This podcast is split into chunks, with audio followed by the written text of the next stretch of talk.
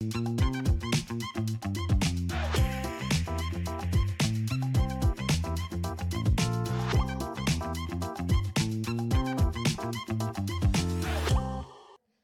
الخير. صباح الخير واهلا وسهلا بيكم في حلقة جديدة من the Lovin Cairo Show معاكم منار عيسى و نور حسام. طبعا زي ما أنتم عارفين بنطلع live كل يوم بنقول لكم أهم الأخبار اللي حصلت على over the night ونبدأ بأول headline معانا.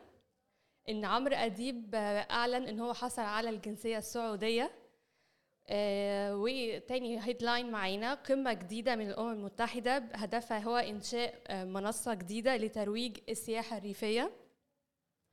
آه ومعانا كمان آه من ضمن ال headlines هو اتفاق آه على مد الهدنة في غزة لمدة يومين تانيين.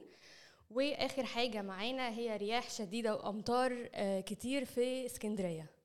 خلونا نبدأ ب آه أول headline وأول headline معانا هو إنه عمرو أديب أعلن إن هو حصل على الجنسية السعودية بتاعته. هو طلع في ال show بتاعه امبارح وقال إن هو أخدها بس مش معنى كده إن هو تنازل عن الجنسية المصرية. هي الجنسية المصرية لسه لسه معاه. آه لسه؟ معاه عادي.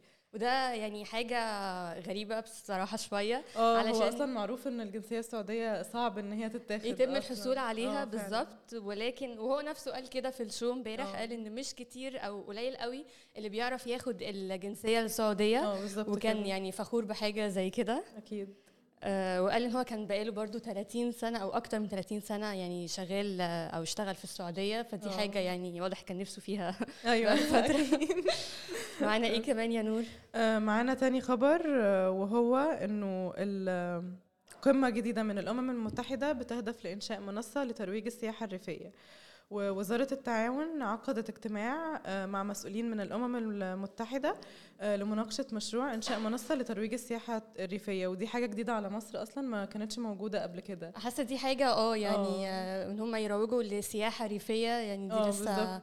يعني. إحنا طول الوقت عارفين سياحة علاجية مثلا سياحة اللي هي الترفيهية العادية الحاجات دي كلها لكن فعلا أول مرة أعرف آه، يعني أسمع عن السياحة الريفية طب توقعي تبقى عاملة إزاي أو إيه مثلا الأماكن اللي ممكن آه، يكون أكيد فيها الحتت بقى اللي هو مثلا فيها آه، ممكن يعني أعتقد زرع ممكن الفيوم. برضو، آه أنا؟ حسيت الفيوم أول حاجة جت في بالي. الفيوم عشان هي برضو تعتبر شوية سياحية يعني أنا آه، كذا فيها مره الاقي في. أجانب هناك بالظبط آه آه ممكن يكون إيه تاني الفيوم آم، ممكن بقى حاجات في اللي هي المحافظات برضو آه اللي هي الحاجات اللي فيها fields بقى green كتير وكده okay. حاسة ده. interesting وبرضو آه. أعلنوا إن هو هيتم يعني workshops هيعملوها عشان الناس تكون يعني qualified أو آه تتدرب على الموضوع الأول أكتر دي حاجة حلوة. جدا فيعرفوا يفيدوا بقية الناس حلوة قوي ماشي. معانا كمان إن آه، أخيرا توصلوا لهدنة لمدة يومين تانيين في غزة وده آه، الاتفاق ده هيكون مقابل آه، بشروط طبعا هيكون أكيد مقابل طبعا. آه، إطلاق 20 آه، من الأسرى الإسرائيليين. ومقابل برضو آه، 60 آه، أسير آه، فلسطيني أو معتقل فلسطيني هيتم الإفراج عنه. ودي بصراحة حاجة كانت يعني controversial شوية امبارح علشان يعني كانت في ناس بتقول لأ إحنا مش عايزين هدنة آه، علشان اللي بيحصل يعني الهدنة بتكون في غزة.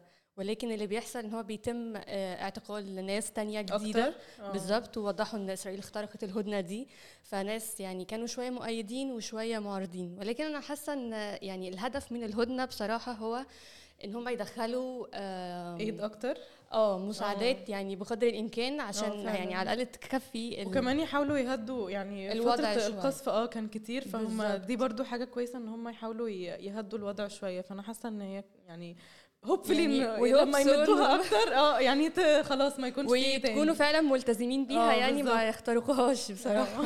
hopefully okay معانا كمان آه، خبر لإسكندرية الناس اللي بتسافر إسكندرية أو يعني مقيمين فيها آه، رياح شديدة وأمطار متفاوتة في إسكندرية.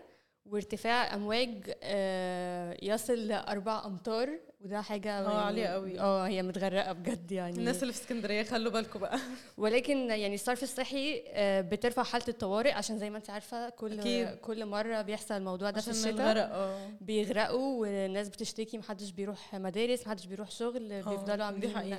أجازة كبيرة فقالوا برضو إن هو في انتشار ل 186 سيارة صرف صحي عشان آه، آه، تشفط المية. المية. بالظبط.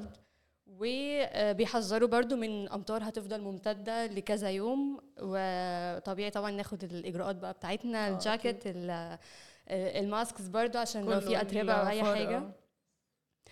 آه. آه، okay. أنا مبسوطة إن انت كنتي معايا قوي نور وأنا النهارده. كمان. thank you دي كانت أخبارنا النهارده. آه، ما تنسوش تعملوا لنا follow like على Lovin Cairo وتابعونا على بودكاست ويوتيوب على Lovin Cairo Show thank you bye